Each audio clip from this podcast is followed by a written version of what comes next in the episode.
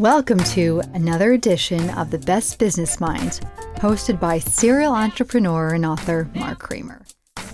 Tune into The Best Business Minds to listen to thought provoking interviews with best selling business book authors who are today's leading innovators, entrepreneurs, and industry experts from around the globe.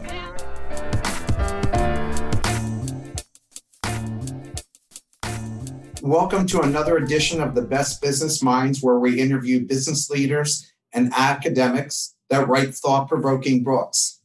I'm Mark Kramer, a serial entrepreneur and who consults with family businesses and entrepreneurs. Please allow me to introduce you to our guest today, Michele Zanini, co author of Humanocracy. Did I pronounce that correctly? Yeah, yeah, you did. Hi, hi, Mark, and hi, everyone. Well, thank you for joining us today. And I have to tell you, it's an awesome book. I, I, I like Malcolm Gladwell uh, types of books, and I like Adam Grant, and uh, I think it's like at that level of book. Thank you. I'm glad. I'm glad you think that. You know, we uh, we try to make it. Uh, uh, you know, a fun, inter- entertaining read as well as um, uh, a, a instructive one, a practical one. Yeah. well, awesome. And uh, again, thank you for uh, being with us here today. So let me first start off by just you telling us a little bit about your background and the kind of consulting work that you do. Sure. So I started my professional career in public policy uh, research. I was a fellow at the RAND Corporation, which is a, a public policy think tank in California. And you know, there, one of the first studies I worked on was around researching patterns um, in terrorism. And it sounds very far afield from what we're going to talk about today, but in a way it isn't because what we were um, seeing is how terrorist groups were, uh, this is like in the mid 90s, they were starting to organize uh, uh, around loose networks and, you know, without a lot of formal hierarchy. Um, and, you know, they used to uh, previously uh, uh, have like military like structures and they were doing something completely different and this was enabled by technology, which allowed you know people to coordinate in kind of dispersed ways. And this was like the ultimate threat, right? Because the government and everybody countering terrorists was organized very much like bureaucratic hierarchies, and they were much slower uh, to respond. And so this is before, you know, like the 9/11 attacks and all of that. But th- that's you know kind of what I uh, was working on, and that just lit my light bulb in my head uh, and and really reinforce the, the the importance of organization as a way to kind of confirm strategic confer strategic advantage right so in a way the way you're organized the way you're managing the, the firm is you know a determinant of, of, of success you know yeah your business model is important but your business model in a way rests on, on top of a um, of a manager model, right? So, so anyway, so I did that at Rand, and then I went over to McKinsey. I spent a decade working at McKinsey, always trying to do the kind of uh, interesting, cool projects. Um, and, and one of the projects was to work with Gary Hamel, uh, who is uh, the co-author of an uh, of Humanocracy and uh, uh, an idol of mine, you know, uh, since since the '90s.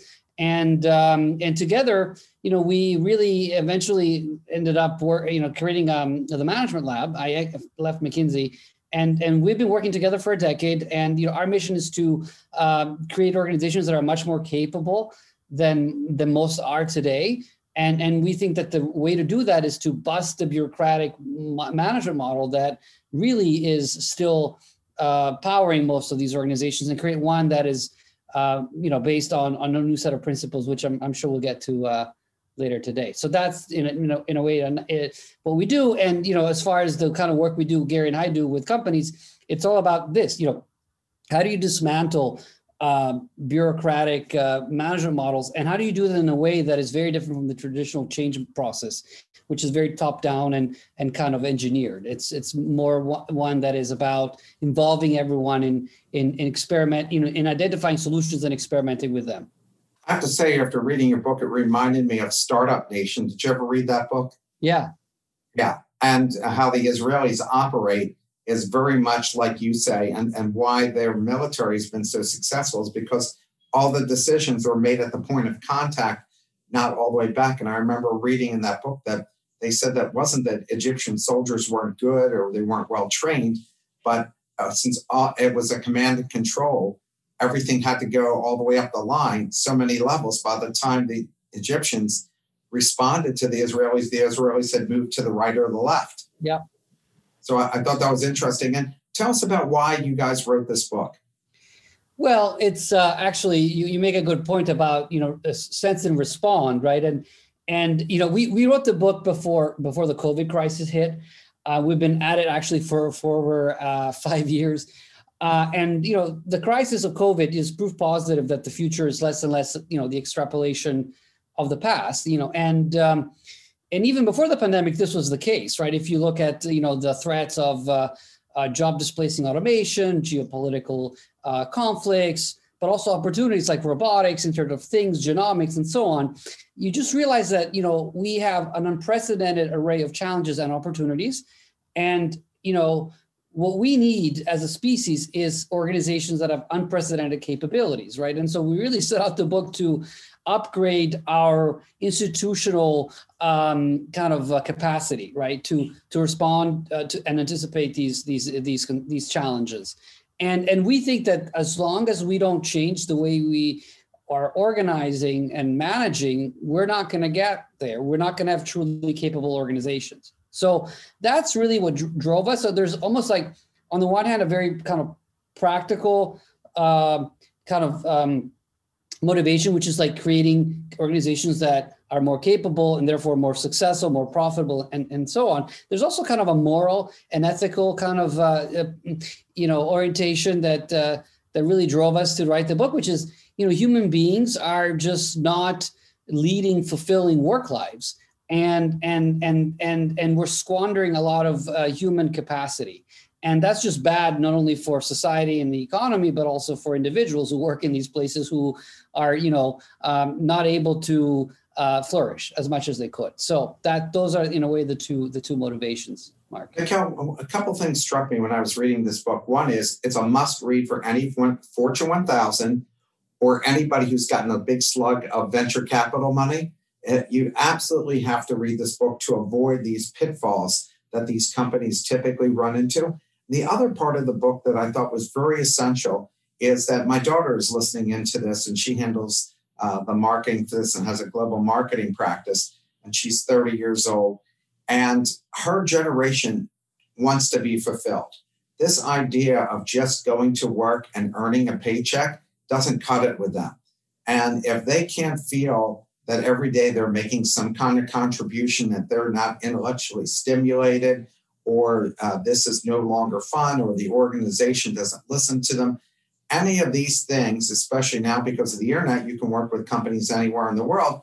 They're like, oh, forget it. I'm out of here. I'm not, I'm just not going to deal with that. And so it's very important to read this book as a retention tool, uh, recruiting and retention tool for companies. So I think that's very good. So let's start off with the first question is how do you define bureaucracy?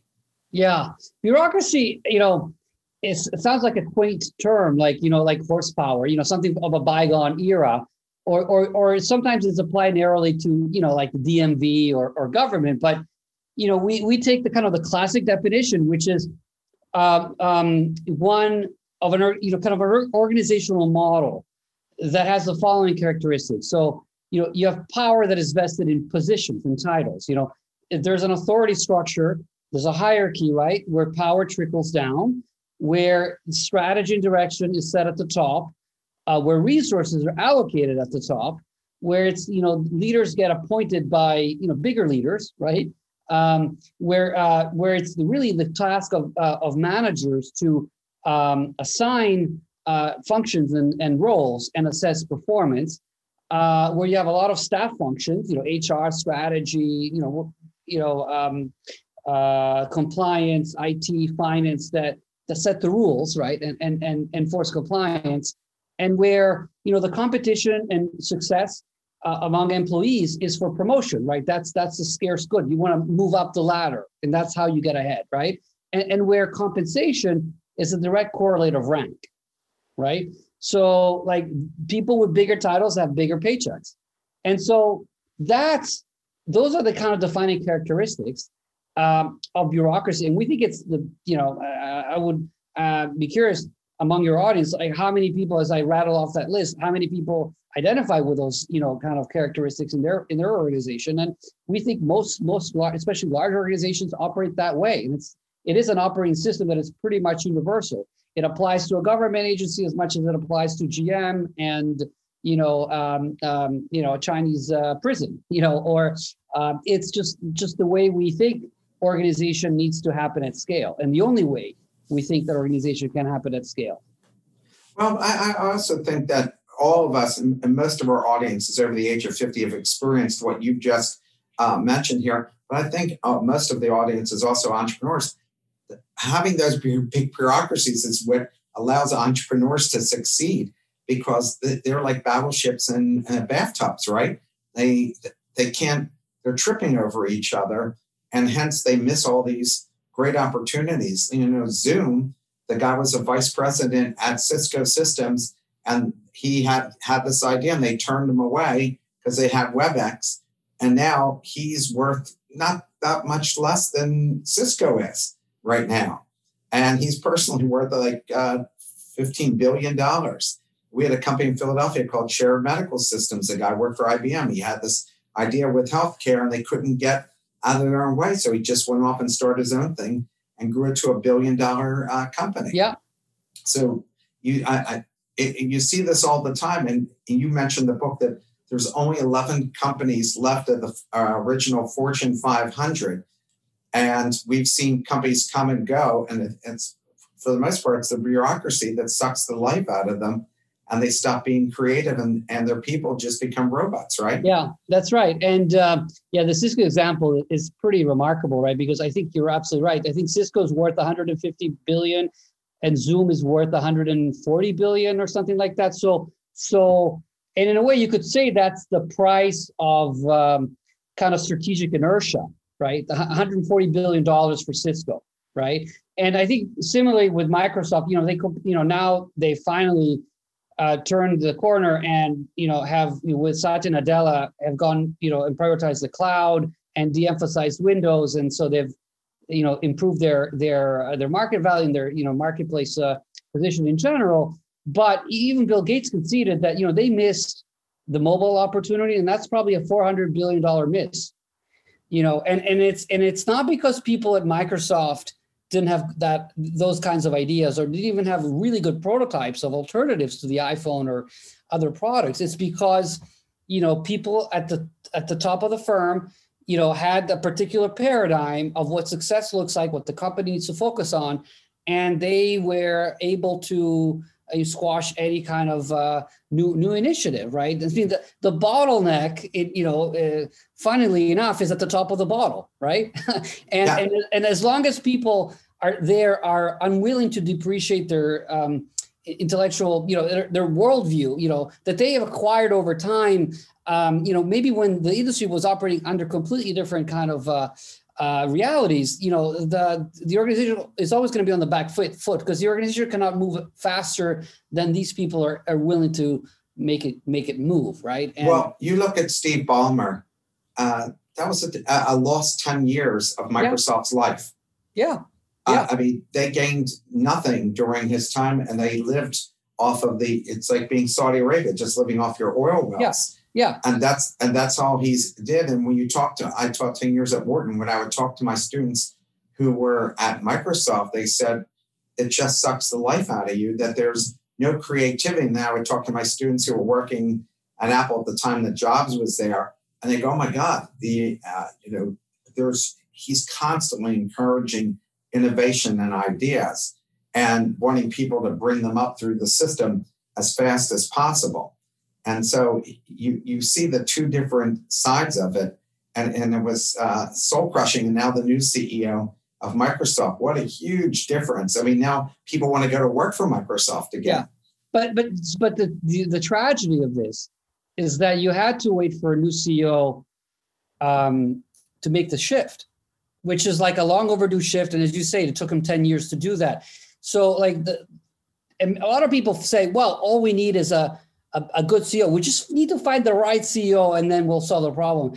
And the way we look at it, and if you look at the companies that we profile in the book, it's less about finding the right CEO and it's more about creating an organization that isn't reliant on a CEO who's like super smart, super enlightened to succeed.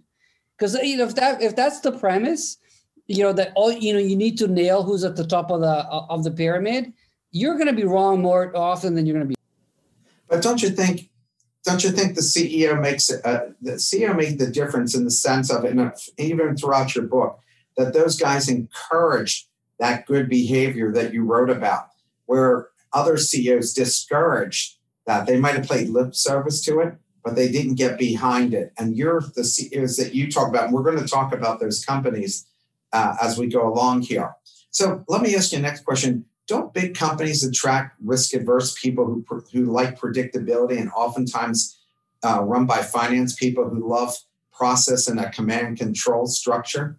Yeah, well, you know, I mean, to to give bureaucracy its due, uh, it has it it kind of works in the sense that it allows us to produce things efficiently at scale, right? So uh, I think the new iPhone chip, uh, what is it, the A14 for the you know for the uh, has like a five nanometer architecture, you know, the space between transistors, and I think five nanometers is the the length at which your fingernail grows in like five seconds. So you know to achieve that level of of uh, efficiency and control, you know it, it's just remarkable. And in a way, bureaucracy allows that to happen, and it allows reliability to happen. Now we, as we argue in the book, you can still get that without all the baggage of bureaucracy. There, so there are ways to be efficient and innovative, right? But for most people, you know, bureaucracy is kind of a kind of a trade-off. Um, but in an environment where you're trying to predict and try to be reliable and to have a lot of discipline. Yeah of course then you know the being being uh, you know you know being uh, quite reliable and quite risk averse is the name of the game. That's how you get ahead. Being innovative taking risks is is a uh, you know career limiting uh, and, career risky uh, kind of a move right right? So you end up you know having organizations that yeah maybe they are you know humming along and there are no big you know no big uh, screw ups but where as you say there isn't much innovation happening. Yeah i mean i think that you find that with uh, all large uh, organizations is that once people start to make a really good salary and they're afraid to make any kind of mistakes and and public companies in particular the ceo doesn't want to take any chances that money managers won't support whatever they're doing and then if only time that they can take those chances is like GE now, which it has is um, dropped dramatically. Now this guy is expected to start uh, taking those uh, risks. You gave an example in your book of a health services company from the Netherlands that manages like an entrepreneurial company. Does the type of business dictate this? You mean uh, the business model or the yeah the, yeah? Well, so let me just say a few things about Buurtzorg, this you know, home home care company. So they have about 15,000 nurses and other home care workers working in small teams that are, as you say, very entrepreneurial. They're responsible for finding clients, for renting office space, for recruiting team members, managing budgets, and, and all of that. And there are no layers of management between these 15,000 people and the CEO and the founder. I mean, there are about 100 people at headquarters. Some are like regional coaches, and other are uh, back office staff, primarily IT, because IT is kind of the backbone that connects all these teams together. They have a, an amazing system to do that. But it's pretty crazy, right? And, and by the way, they are incredibly efficient. They have the best customer, you know, patient outcomes and so on. So like kind of blows your mind, like how how could you could have that kind of a large organization without all the armies of uh, of managers and, and administrators uh, that you typically would see at that scale. So you're right that what makes it easy for Buurtzorg to organize that way is that they are, you know, they have localized teams, each working in its own, you know, area. And so, and there isn't a lot of interdependence between these teams. So they can operate autonomously, perhaps more easily than in, in other firms. So, so if you have a model like that, a, a model where you have like a retailer, right? Or, um, or you have naturally decentralized operating units this might be, you know, easy to pull off in some regard. However, I would say that you might have read um, uh, uh, Mark in the book. I mean, there's a, an example of uh, Morningstar, which is a tomato processor. Yeah, I asked about that. Yeah. Right. So they have a complete. Their business model is one where it's highly inter. It's a process firm. Explain who they are. So they're the largest tomato processor in uh, in North America. I think they they process thirty percent of tomatoes. So everyone probably in this call has, has had tomatoes that were processed by uh, by Morningstar in their sauce or uh, puree or, or, or whatever. Um, and the guy who founded this firm, uh, Chris Rufer, uh, he's a, a, kind of a libertarian and real, a big believer in you know personal freedom and personal agency. So he created a company that operates very much like that, where you know people are working together uh, in different parts of the, of the process, but they are uh, they're, they're no managers. They are all con- con- contracting with each other, um, and uh, and so they create these uh, bilateral commitments with each other, and somehow from those kinds of uh, uh, you know commitments between colleagues, they generate this. Um, uh, order, you know, that that emerges essentially from all these inter, you know, contracting that happens, and they are incredibly efficient and incredibly successful. Uh, no managers, and again, so all so it's kind of long answer to your question, Mark, but you know, the the business model will impact the way self management might end up um, uh, uh, being interpreted, but it, the fact that you can do it in completely different industries, completely different geographies, uh, I think shows you that uh, it's not it's not a, a, particular answer to a particular kind of problem. It's more a universal kind of approach you can take. And, and, and have any of these companies been able to do it cross culturally? What I mean is is that they're located in the U.S., but they run the same type of business in France and India and China, or or is this very dependent on the um, culture of the region or country that you're in? No, I think it's it's it's frankly universal. So each might have its own flavor that might be, you know, flavor of the model that might be influenced by all kinds of factors, contingent factors. But let me give you an example. Handelsbanken is another uh, uh, company we talk about in the book. They're about 12,000 people. It's uh, it's a bank headquartered in Scandinavia. They have about 750 branches, but they've expanded to the UK. They have about 200 branches in the UK. Uh, and you know the cool thing about Handelsbanken is that every branch, a little bit like these Buurtzorg um, nursing teams, every ba- every branch is its own little startup. So about it's about 10 people, and they have a control over to whom they extend credit, uh, pricing, staffing, you know, whether they take uh, internal services like from IT and so on, and at what price. So you know, they're basically engineered to be little startups which is kind of crazy instead of a bank because typically branches in you know here if you go to bank of america wells fargo wherever branches are essentially distribution centers right? They don't really have any say into like the economics of the business. They have kpis that they manage like cross sell ratios and whatever but they're not real p&l's this bank has real p&l's and they opened up in, in the uk and they grew like crazy and they found all these they found all these people all these bankers that wanted to be more entrepreneurial couldn't be entrepreneurial in a traditional banking uh, setting and and are just having amazing success. Now you might say that you know um, you know the the difference between sweden and the uk isn't that great but I'll tell you, uh, this this is true in other cases. Haier, which is a Chinese appliance maker, which we might get into later. Yeah, we're they've to. acquired they've acquired GE Appliances in the UK, in the US, in based in Louisville, Kentucky, which is as far as you can get from Qingdao, China.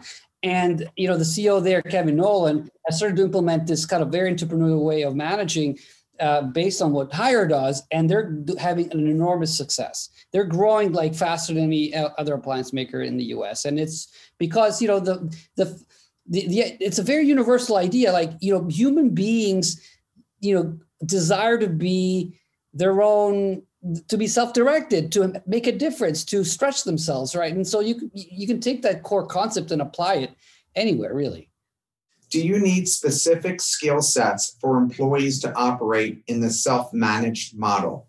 Well, I think you you do, but there are easily there's skills that are easily learned. So what you do in these all these companies, you know, self-management is enabled by the following things. First, you know, you got to give people the, the, the decision rights, right? So, you know, you you you are you are able to make the following decisions.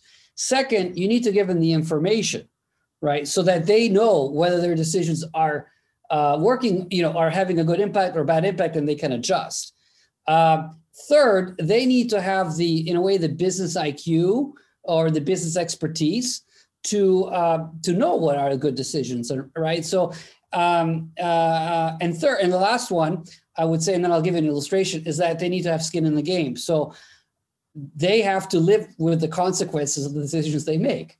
And let me let me give you an example from, from Nucor. They're like a large steel maker in the US, about 26,000 people. So and they have they're the most um, profitable uh, steel maker in the country. Um, you know, it's a blue collar workforce, um, and they're incredibly innovative.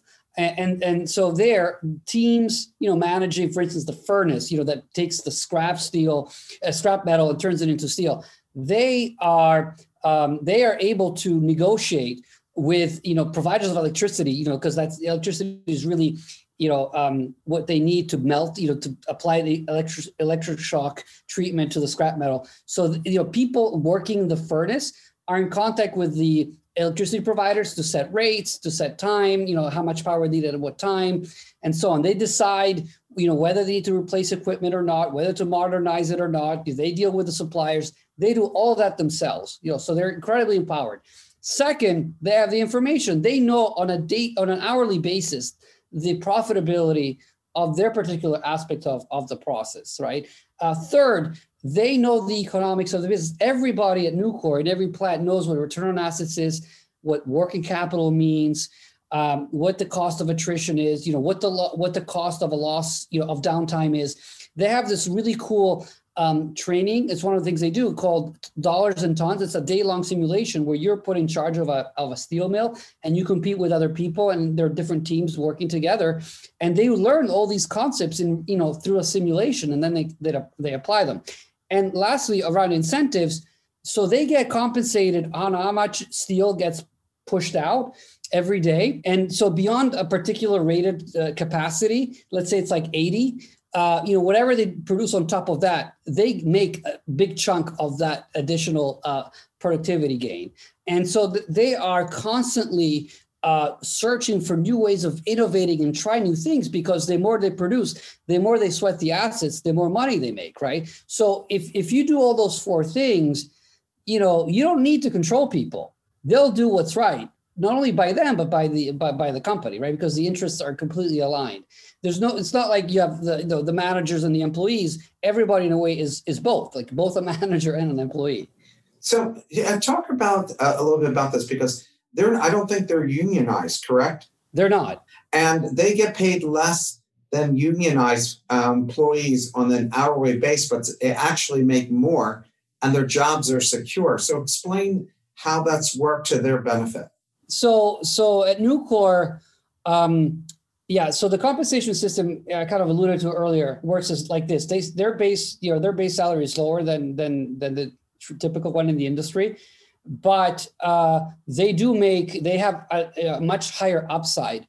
Uh, as I said, you know, they have a weekly productivity bonus, so which depends on how many tons of steel they push out um, safely. Like, it, and you get docked if you have like safety issues that uh, you know take place in the plant when you in, in that particular week but which means that you know uh, yeah the more they produce the more they churn out the more money they make and in a typical year they make a, a 25 30% more than than their peers and the interesting thing is this you know us steel which has a unionized workforce they also have a profit sharing plan but the profit sharing at, at us steel is based on the price of steel which is you know, completely exogenous. Like uh, you know, these people can't uh, can't do anything about the price of steel.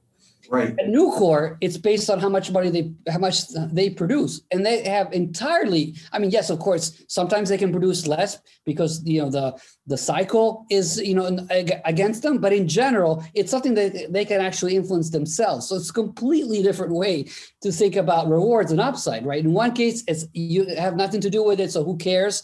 Nothing you can do every day affects your profit sharing plan and in the other case it's entirely driven by what you can do so that's that's one thing around compensation around job security at Nucor, there's a saying, do your job well, have it tomorrow, which means, you know, they fire people that are incompetent. And it's typically the team that fires incompetent people, not ma- a manager. Cause like, again, it's a team bonus, right? So if you're the furnace crew, you know, and you have someone who's like holding you back, you want to get rid of that person, right? You don't need to complain to HR. You just, you know, so so so they fire people that are not good fits, but in general, like there are no layoffs. They've never laid anybody off. In fact, they're the only ones I think in the industry that have done that. They've grown employment while everybody else has has has, has shrunk employment, and and this creates an enormous amount of security and trust, right? Um, and so you're gonna, you know, with that kind of social contract in place, you're gonna give your best. And and in fact, the irony, Mark, and I'll just stop here, uh, so you can ask other questions but they are the world leader in, in steel, in the steel industry, in automation. And you know why? Because people know that, a, you know, first of all, your compensation depends on getting the most out of your capital. So of course you want to automate things that you are doing manually that you so you can do something more productive, right? Like why would you want to spend time doing you know BS work if you're getting compensated on productivity? The second thing is that you know you're not going to lose your job.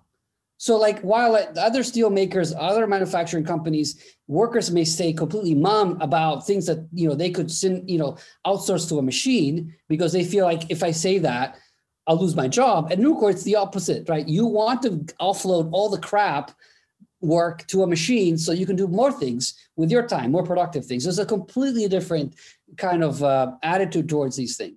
I was very impressed with uh, what they were able to do there, but the employees are totally aligned as stakeholders. And I guess uh, is Nucor public? I couldn't remember.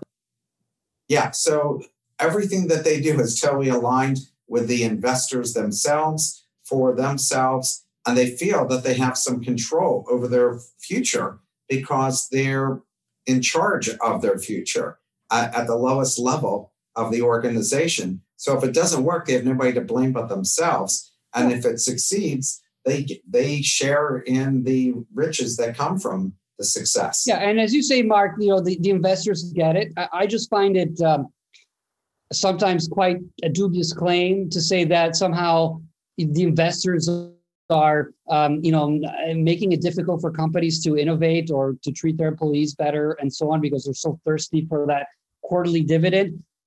I actually think it's the other way around. Like if you can tell a good story to an investor, say, look, uh, you know, the, the way we generate money is by uh, leveraging this collective genius across the enterprise, which is why we need to empower these people, which is why we can't fire them if there's a downturn, because you know what? They'll invent new things during when, when they're idle. And by the time the cycle goes back up, you know, we'll, we'll be much even more successful. You, if you tell that story, investors will understand. If you have no story to tell and you say, you know, our, our people are essentially commodities, and our business success isn't dependent on exactly who we have, you know, because they're quite replaceable. Yeah, then of course the, the investor might say, well, well, then let's get, get rid of them, right? Because you can replace them. So it's, you know, in a way, I think it's completely backwards. Like, you know, the investors get it. If you have, if you put people at the hu- human beings at the center of your business model, then investors will be much more understanding you know? I, I think entrepreneurs totally get that concept because every entrepreneurial venture i ran when i read the story i said that's exactly how i ran all the companies i had which was to empower the people. Everybody benefits financially from it. And every time you read the story in Inc. magazine and an entrepreneur talks about it they talk about exactly this process that they go through because they've left the large company because they weren't getting that kind of um, uh, ability to control their futures and participate in the profit uh, of the of the success and, and of their own ideas. And, and, and before I ask you some other questions, talk about Haier as well, because I bought their product 15 years ago, actually 18 years ago, and they were much less than Kenmore and some of the others. And it turned out to be a great product that they were developing. And they have a process for even developing products uh, that encourage it. And it goes along with the lines of how do you elicit the everyday genius? So talk about that to, and explain who these guys are. Yeah, so they're the largest appliance maker in the world. It's uh, they have about eighty thousand people worldwide, sixty thousand in China. But as I said, they have about fifteen thousand people in the U.S. Uh, with GE appliances that they bought in 2016, um, and they've been on a tear for the last couple of decades. They've grown faster, both um, profits and revenues than any other competitor, both in China and, and elsewhere. Um, and a lot of it has to do with the fact that the CEO, who's been there for, for a long time, is really committed to turning the entire company into like a network. Um, and, and where you have entrepreneurs internally and externally who are plugging into this network.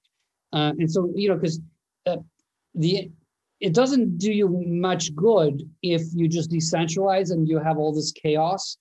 So the the trick is to decentralize and create entrepreneurial energy, but then leverage the scale of a large firm, right? And I think Haier is being really successful at that. So they've uh, let me give you uh, like the picture from China, and so the the main part of their business. So they've um, disaggregated the company into 4,000 micro enterprises, as they call them.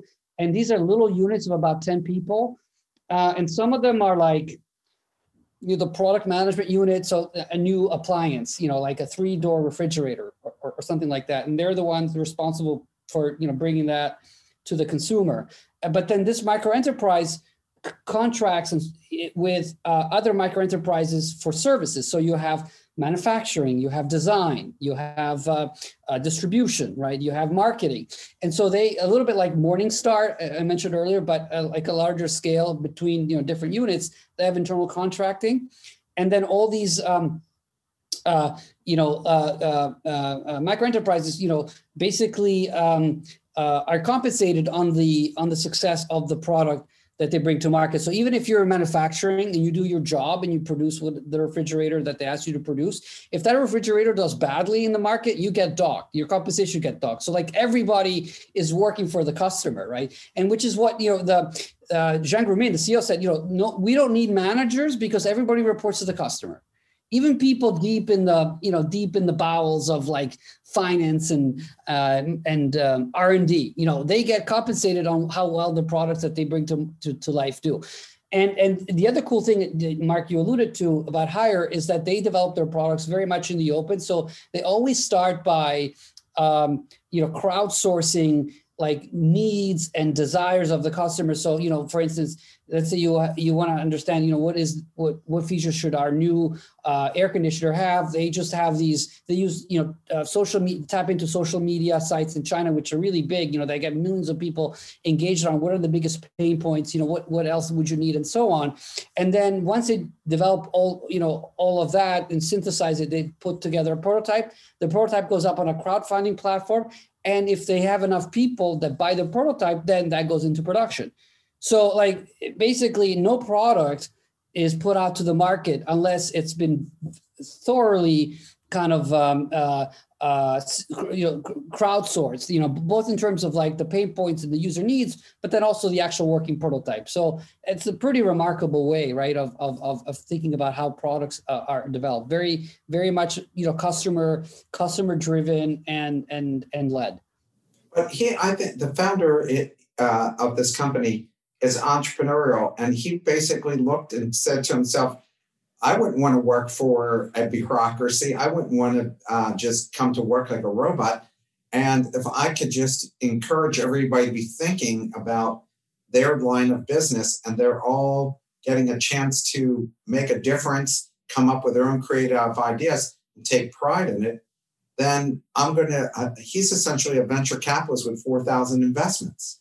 Exactly. And and the cool thing is that they also have investments from outside. So if you want to start up something, um, a new, you know, for instance, there's this uh, micro enterprise that focused on creating um, um, IoT, so Internet of Things enabled washing machines in, in college dorms, right? So, and the idea was you have an app that allows you to schedule uh, your wash, but then this app has uh, other services you can buy. You, you can buy like snacks or like shelving or whatever. So they created this little ecosystem of products within this app. So it was a Haier washing machine, but but you know the that they installed. So Haier made money out of that. But then you know it was really the app that drove this. And so Haier, so the guy that came up with this idea was an internal Haier employee, but he got external venture capital. He put his own money um, and he got his own equity stake. And then he obviously had Haier as a as a as a uh, I don't even know if Haier was a majority shareholder or not. But basically, so that's a Haier micro enterprise. And I think that, and there are a few other like that, and, and ended up, some of them get reacquired by Haier. So there's like some sort of earnout mechanism. Uh, so Haier can kind of buy, buy back the equity that it has uh, given others. Uh, but in some cases, they go public. They do a little IPO. Uh, and I think this might have gone, it might have gone public earlier this year. Uh, and so like the employee becomes a millionaire. So it's basically go back to the example, Mark, of, of Eric Yuan at Zoom. So if if Cisco had been had been operating like Haier, Eric Yuan would have been told, all right, you want to start something like an alternative to WebEx? Fine. Here's, you know, you started, we maybe participate with some equity and then and then let's see what happens and he would have gone off instead of leaving cisco he would have created within cisco right at Haier, that happens all the time um, which is a pretty remarkable thing especially if you think the fact about the fact that it's an appliance maker it's not like silicon valley darling or anything like that yeah but i also right right it's not some like tech although technology is a huge part of what they do it's just in that particular space the other thing i thought that they did and i think we've all experienced if you've worked for a large company is let's say you want printing done. They say, oh, we have a printing shop, and then the printing shop charges you money. Haier basically says, talk to our printing shop. If they can't give you the best price, then don't pay them. Go to somebody else. You know, whatever you need, go within the Haier system. If somebody can't do better than the outside, then and then that requires Haier to get smarter about whatever they're doing so they can match or better the price. Yeah. Everything yeah. He, he does is it's very, very, very smart. Yeah, it's very. I mean, the, the the irony, of course, is that you, you know, uh, Haier in a way is like the best example on quasi unfettered like internal internal capitalism within a firm, and right. it, and it happened in, China, in communist China. While in the you know, in the U.S., most most of those decisions are very much made like a, the Soviet Union, right? Capital allocation and all of that. It's all like it's like the Soviet uh, Politburo deciding like where to spend money, and, and there are all these internal monopolies. There's only one HR department, one IT department, and if you don't like what they do, well, screw you. You have no op- you, you can't go anywhere else. You know, you just have to use them, right? So it's very yeah. it's very interesting in that in that way. How, as you write, uh, stop uh, stop organizations from beating the bold out of you? Because you talk about being bold, mm-hmm. and how do you stop these organizations from beating it ahead of the people that they're hiring, especially if you want to get smart people like you work for McKinsey. If you're trying to uh, hire McKinsey type thinkers, if they're not going to want to come to an organization that they can't be bold. And when you get the smart kids coming out of college, no matter what school that they're coming from, they also want to be challenged. I had one of my students just yesterday call uh, call me. He had went to St. Joe's, and he said this uh, organization he's in they're not allowing him to grow. So I want to leave. Yeah. Well, I mean, it goes back to some of the things that we were talking about earlier, Mark. So you got to allow everyone to to be able to experiment, right? Um, you can't just leave it to the big wigs in R and D or product development or whatever. Like everybody should should should be able to try something out, something new.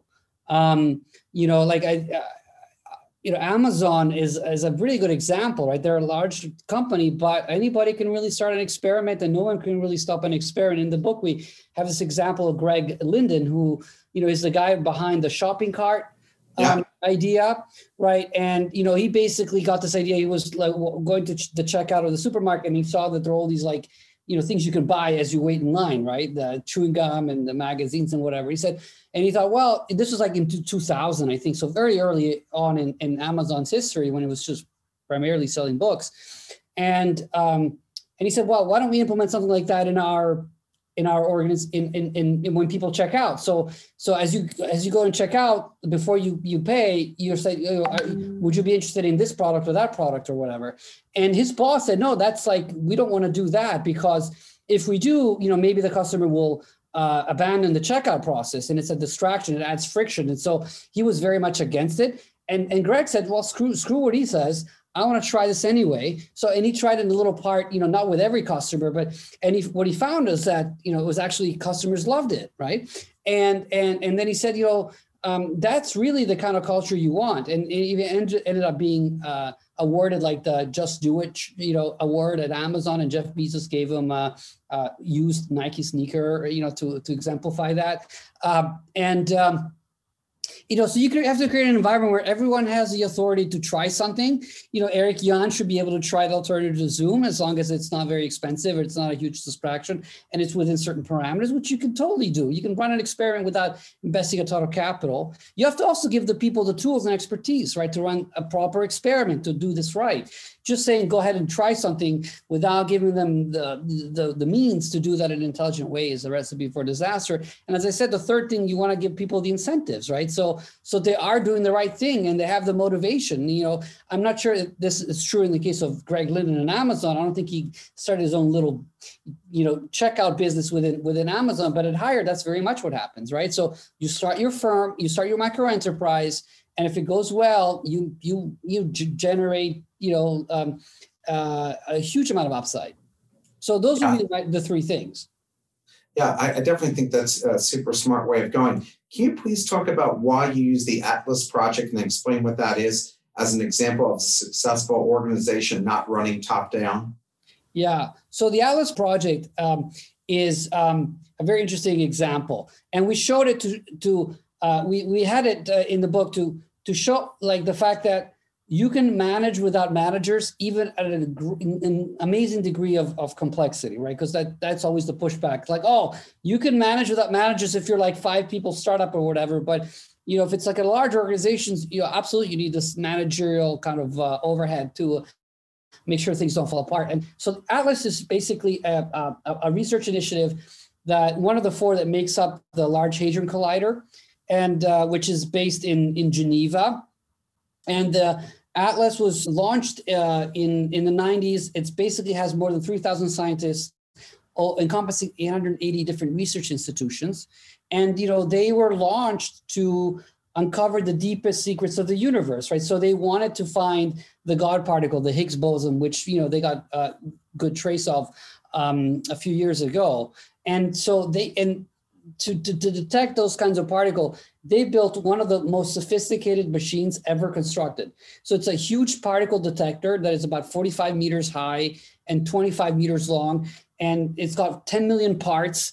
And it has to be like they had to design all of this and then put it, uh, uh, you know, um, um, deep beneath the soil. Like it was, it's all underground and um, it's something that has an enormous amount of interdependency because you know one piece affects the other piece and and it needs all to be right. And there's all this uncertainty as they develop this these this technology because it's never been done before. So problems would always come up. Oh you know the people that designed uh, you know one one magnet you know figured out that it needed to be bigger than what they originally thought. Well that means that there's less space for these other parts. And so they had to figure out like how do we coordinate? And so the way they did that is not through some sort of management chain, but rather the you know they call it adhocracy. You know, basically these task forces that whenever there was an issue of that kind would just basically emerge and they would try to figure out, you know, horizontally coordinating peer to peer how to solve that problem. And they did that every time there was a the coordination challenge.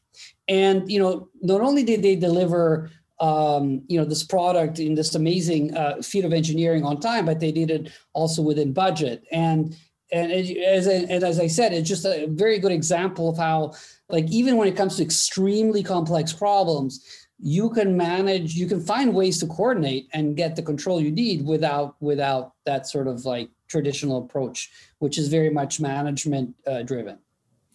So, when you were uh, a major car companies didn't see Tesla coming, could it be the board felt they had such a big investment in traditional car manufacturing they wanted to wait for someone to grow the new market first because I, I always think that they never want to be on the leading edge. Nobody in the organization wants to necessarily take those risks. And, and the finance people look and say, oh my gosh, we have all these plants. Retooling these plants will cost us X amount of dollars. I mean, you know, American car companies learned a very hard lesson from the Japanese when they weren't creating the best quality car. And the Japanese were not only creating better quality cars, but cooler cars and it, it made us have to ratchet up our game, even though we were kind of the creators of the the car industry. Yeah. Um, so I think in September, GM announced that they were um, going to invest in their own EV technology, fully invest in their own proprietary one, as opposed to just sourcing it from others. And I think Tesla, when when was the first Tesla out? Like in 2010, 2011, something, something like that. Something like that, yeah. So so GM it took GM 10 years to to make this investment. I suppose better late than never, but the fact that it took him 10 years to get to this point is pretty remarkable. And it's not just GM, the German car manufacturers the same way, even Toyota and so on. So like I don't know, like how long does it does it have to take that long? uh, I mean, I can I can understand the hesitancy at the beginning, but how much evidence do you need? I mean, let me give you another example, maybe even um, even more damning. I think you know, um, right at the same time, I think GM announced that it wanted to um, invest in, in in in battery technology and so on. Uh, uh, Walmart said we're going to introduce Walmart Plus, which is our um, alternative to uh, Amazon Prime, right? So you pay 90 bucks a year or something like that, and you get yeah. yeah. And I just looked, I just for kicks, I looked, I said, when did Amazon do that? Do you do you do you want to venture a guess when Amazon introduced Amazon Prime? Well, Amazon Prime, I think, has been around with like maybe eight or ten years, and uh, Walmart's just been in the past three years, right? So Walmart introduced uh, Walmart Plus this September. Amazon Prime was introduced by Amazon in 2005, 15 years ago. All right. And so, and they've invested, they bought jet.com. They had their own, you know, Walmart lab in, in Silicon Valley, you know, figuring out the future of the internet and all of that. Yet it took them 15 years to, to copy Amazon on Amazon Prime. I mean, how, how, in what planet is that like, is that normal? Like, why, you know, why did it take 15 years, not 15 months, 15 years to do this? It's just, in, I don't know. I just, so the notion that somehow, I mean, I never, I don't buy fully the whole like um, disruptive innovation thing where somehow you can't, you, you don't want to cannibalize your entire, your existing business and therefore you're slow to respond. I mean, it might make sense to some extent, but in the case of Amazon, uh, and, and and Walmart, and you know, think about like why what what costs would Walmart have have had to incur to make this happen earlier? You know, what cost would they have had to incur to to to uh, you know be to respond to Amazon more properly on e- e-commerce? They're just now getting their stuff together. It's just you know the, the fact that I, I just anyway. So it's just another example, and I'm just not convinced that somehow this is inevitable. I think I think it's too many layers. I think by the you have an idea and you see that ideas aren't necessarily encouraged. Yeah. Uh, or if people have had ideas, they've been shot down early. And to get you, like you say, there's like 15 layers of management in some of these companies. They don't run like flat organizations. Uh, one of the things you wrote about is what, and I want to know is what's wrong with the concept of thinkers are at the top and doers at the bottom because the thinkers get the big bucks. What, what, what's the problem with that? Well, because you know, if you have like 10 people at the top um, who are responsible for seeing and sensing and responding to all the stimuli, all the challenges we talked about earlier, you know, it just like sees anybody's cognitive capacity. You're not going to have that many smart people up there, right? That can do make all those decisions. And a lot of the information is at the periphery, it's distributed. So like it's it's just like an elitist um, and and frankly wrong uh, perspective that somehow those people at the top uh, you know, know more than everybody else. It just doesn't work that way, especially in a large company, especially in this kind of environment that changes so so quickly. A lot of knowledge is distributed. And, and and and you know the people at the top are the last people that find out. I mean, the, so let me give you a quick statistic. So this is from an HBR study that the former dean uh, Nitin Nohria ran with Michael Porter. It came out a, couple years ago, and they looked at the, the diary of CEOs in large firms in the U.S. I think mostly U.S. or maybe there are some international ones, but and they said, "How much time are CEOs spending with with with with with customers?" You know, you want to venture a guess in a oh, year? Oh, like one percent. Yeah, it's like three percent. Three percent is with the customer, and they spend more time with McKinsey and and so like with consultants than they do like four times as much. And so, in what world where that happens are the CEOs going to know more? Than Impossible. People, right. So so it's just it to me it's it, it's insane. But in a way, bureaucracy creates that kind of a caste system, right? Where the, the thinkers at the top, the doers that are at the bottom, and you know the people the people that see the future at the top, and everybody and everybody else is heads down. That's just like you know unrealistic, and it's a huge waste of of, of intellectual capacity, right? I, I once actually worked for a guy where I was the number two, and and we were taking this space and creating um, kind of like an incubator. And so one of the maintenance guys with eighth grade education had this idea. And the CEO said to me, he's a he's a maintenance guy. What the hell would he know? Right. Why would you even listen to him? So this guy went on vacation and I empowered the uh, guy to do this. We ended up making $150,000 off of his idea, and it only cost us $5,000 to implement it. And he couldn't believe it. But this guy knew way more about restructuring space than I would ever know. And so I, I just said, what's the harm in us trying to go and do this? One of the things I thought was interesting, you wrote in your book, why, why do, as you write in the book, bullying managers who learn to listen open heartedly again revert back to being bullies and how do leaders discourage that yeah so i think that was in reference to um, a, a, movement to uh, called sensitivity training in the 60s where people were eh, like in the 60s you know the height of like uh, new ageism and so on. There but there are a lot of people that really understood that authoritarian management was a bad thing to do. And so they would uh, you know companies would send their their managers to to training for a week or two. Kind of unthinkable today. And and they during the sensitivity training they would learn um, you know, how their behavior was just like so toxic. And they would almost have like this, um, you know, um, yeah, awakening, you know, uh, moral spiritual awakening. So they, they would go back to to work and say, you know, this time it will be different. I'm going to be, uh, I'm going to be a um, a new leader. You know, I'm going to be a better leader. I'm going to empower my team. Blah blah blah and so they would start that way but like everybody around them you know operated in like the similar similar way as as as, as you know as they did before this training. So by the end you know after six to 12 months like oh you know screw this. Like you know i'm gonna i have to play this the game everybody else plays. So so that was in reference to that which means that you you, you do need to pair like individual shifts in mindset with institutional change in in you know kind of how the organization is managed. Like one can't work without the other um, but you know, the importance of mindset is very, very, very large.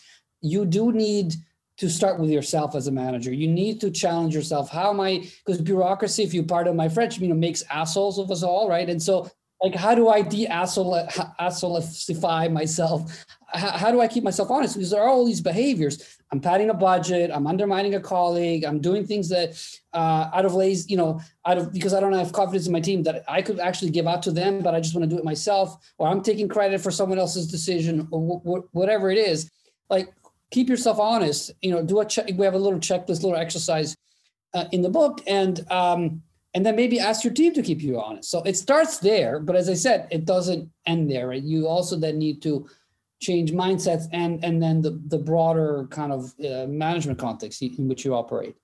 Your opinion is that technology hasn't reduced bureaucracy or encouraged creativity. Why? Well, it could, and in fact, a lot of the companies that we feature in the book use technology to enable the lateral coordination that needs to happen if you don't have managers doing the coordination. So like uh, Buurtzorg I mentioned earlier, they have this amazing system that allows the nursing teams to co- coordinate with each other. You know, often technology can be used to control people, right? And you know, there there are these people are saying that it's ushering a new way, you know, new wave of, of Taylorism. They call it digital Taylorism, where you can control everybody's keystroke or what they do. Uh, and and so technology can be a force for empowerment or it can be a force for micromanagement. And so, by you know, we shouldn't be um, thinking that by itself it's going to dislodge bureaucracy. It could actually, you know, make it even even more efficient. You know, and and it's so it's it's it gives us the opportunity, but we need to to really change our uh, our, our paradigm for it to be fully effective in in liberating people at work. Here's my last question for you, and I thank you so much for being on with us today. For entrepreneurs trying not to fall into the bureaucracy trap, what do you recommend when building their business? So from the very beginning. Yeah. Well, I, let me tell you the story. It's not in the book, but it's I'm doing active research with these guys. They're called VkusVill. They're a large, um, well, now large. They started really small 10 years ago. Uh, uh, uh, grocery uh, chain in in Russia around Moscow. Uh, the guy who founded, and they're doing an IPO next year. They're like one of the unicorns of Russia. Their their sales are over a billion and three. US dollars. So they've they've become quite a significant company.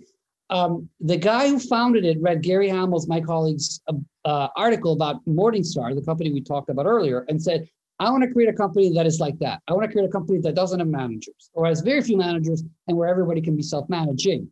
So he created this company and where very much uh, like we described at Nucor and so on, different stores are essentially local uh, little business units, and where people in the store uh, participated in the performance of the store. So a quarter of the compensation of store people is dependent on store sales. So and they, you know, like lower base salary, but much much of an upside where you can start your own business, very much like Haier, uh, and where interestingly enough, um, you know, you have incredibly low um, or incredibly high rather ratios of you know span of control. So they have like 12,000, 10,000 people working there. They have like again two layers of management.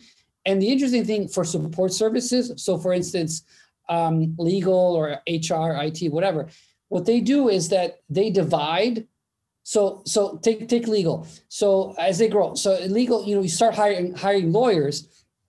What they do is that they divide the legal department into little legal departments, and then you can choose the legal department you want to work with. And so instead of having, so they said instead of adding layers of management under legal, we just keep legal departments really small, entrepreneurial. We just have more of them. Uh-huh. and, and, there's like almost like internal competition. And if and if you know if you if you're um, and you get paid on, on activity. So if you're a legal department that is you know uncompetitive, you don't offer good advice, or you're you're you're too pricey, you lo- you lose business, and then you go out of business. No one needs to fire you. No one do, because no one will come to you. And so they've they've rep- they've created this logic as they grew, right? Of like keeping keeping things really disaggregated. Um, you know, having again there a lot of customer feedback and input in determining, you know, in basically regulating performance. Uh, you know, so everybody like Haier reports to the customer you know, disag- you know, keep disaggregating big units into small units, uh, and then giving people the upside so that they'll make the right decision not only for themselves but the company. So uh, I'll, be, I'll be writing about them. Hopefully, there'll be an article about them. In and the name of the company again? V K U S V I L L means Tasty Town in Russian. they they make like organic and locally sourced food. Um, and I'll be writing about them. So I'll, and I'll share with you, Mark, so you can share with your audience the article because there's almost nothing written about them. They reached out to us and they said, "Hey, we're doing what you guys said we ought to do." Uh, and the cool thing is that when they go out to, uh, as I said, they're they're going to go public next year. The cool thing is that they go out to the investors and say, you know, we have a cool. What's really driving our success is not the business model, but they have a, um, they call it Beyond Taylor. You know, Taylorism. Frederick Taylor, the scientific management, uh, you know, inventor. He said our model, our management model, is the most important asset you know and and that they use that in their investor pers- perspectives which is pretty pretty remarkable i want to thank you so much for uh, taking the time to share with us uh, information about your book i hope everybody buys this book because to me it's like a must read book uh, especially for entrepreneurs who are looking to build a great company and for people who feel stymied in their existing company or think should i should just break out and do my own thing here rather than do this so i wish you the best of luck with this book and when you do your next book, please let us All right. know. Thank you. Thank you so much. Have a great and safe weekend. Everybody have a wonderful, safe weekend. Take care.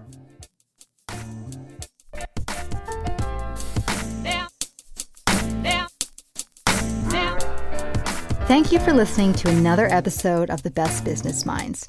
Tune in every Friday at 12 p.m. Eastern Time for our live recordings. Go to www.thebestbusinessminds.com for more information and follow us on LinkedIn and Twitter to be kept up to date with our upcoming guests and other bonus material. See you next time.